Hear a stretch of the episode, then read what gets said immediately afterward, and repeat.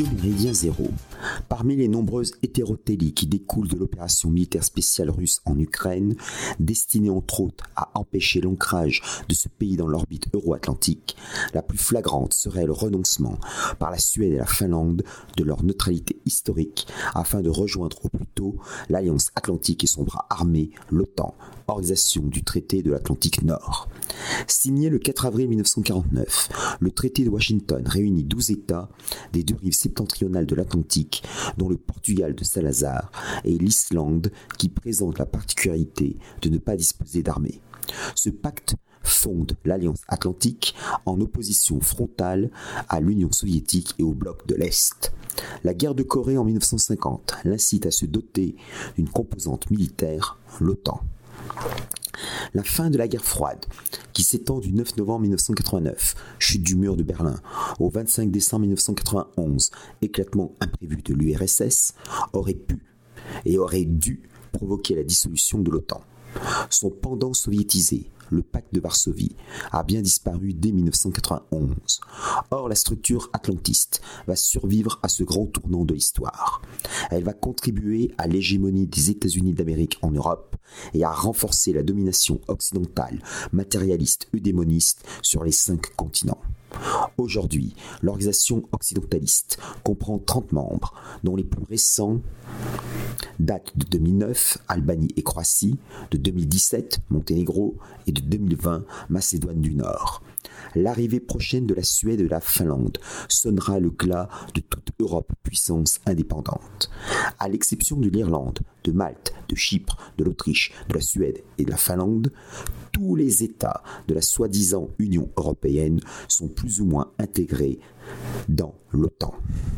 La neutralité affichée d'États européens tels que la Suisse n'a jamais empêché une intense coopération discrète.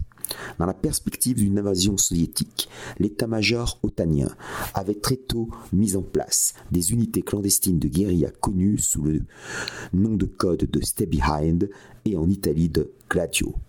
L'Autriche, la Suède et même la Suisse ont bénéficié de ce soutien implicite.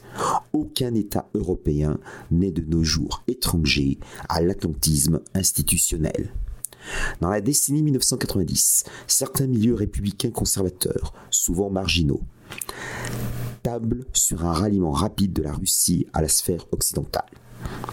L'arrivée de l'ancien ennemi aurait bouleversé la donne géopolitique et diplomatique pour tout le début du XXIe siècle, car une fois dans l'OTAN, la Russie aurait incité les anciennes républiques soviétiques, y compris l'Ukraine et la Géorgie, à l'y rejoindre. L'extension de l'alliance militaire atlantique de Vancouver à Vladivostok via Moscou aurait toutefois été vue par l'Iran et la Chine comme une menace frontalière existentielle. Incapables de, dépasser leurs préjugés russophobes, les cénacles néoconservateurs, démocrates et républicains rejetèrent cette éventualité et ratèrent leur rendez-vous avec le Kéros.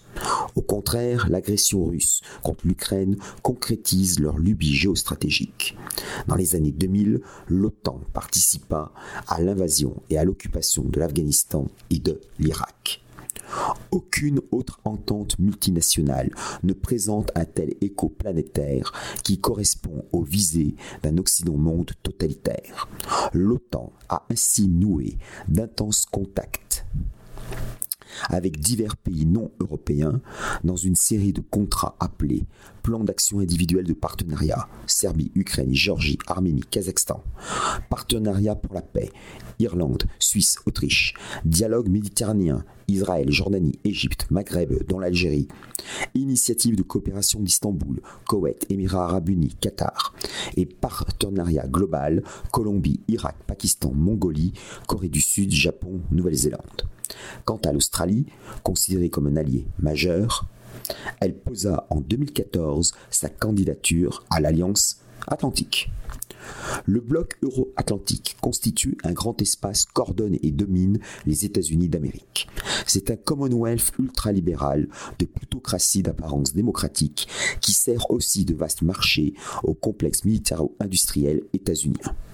Sans vouloir empiéter sur les analyses judicieuses de l'émission de Radio Méridien Zéro, versée dans les questions militaires, ça se défend, le Rafale français, l'Eurofighter Typhoon anglo-germano-hispano-italien et le JAS-39 Gripen suédois ne peuvent pas rivaliser avec le F-35 états-unien à la réputation au choix de fer à repasser volant ou de corbillard aérien.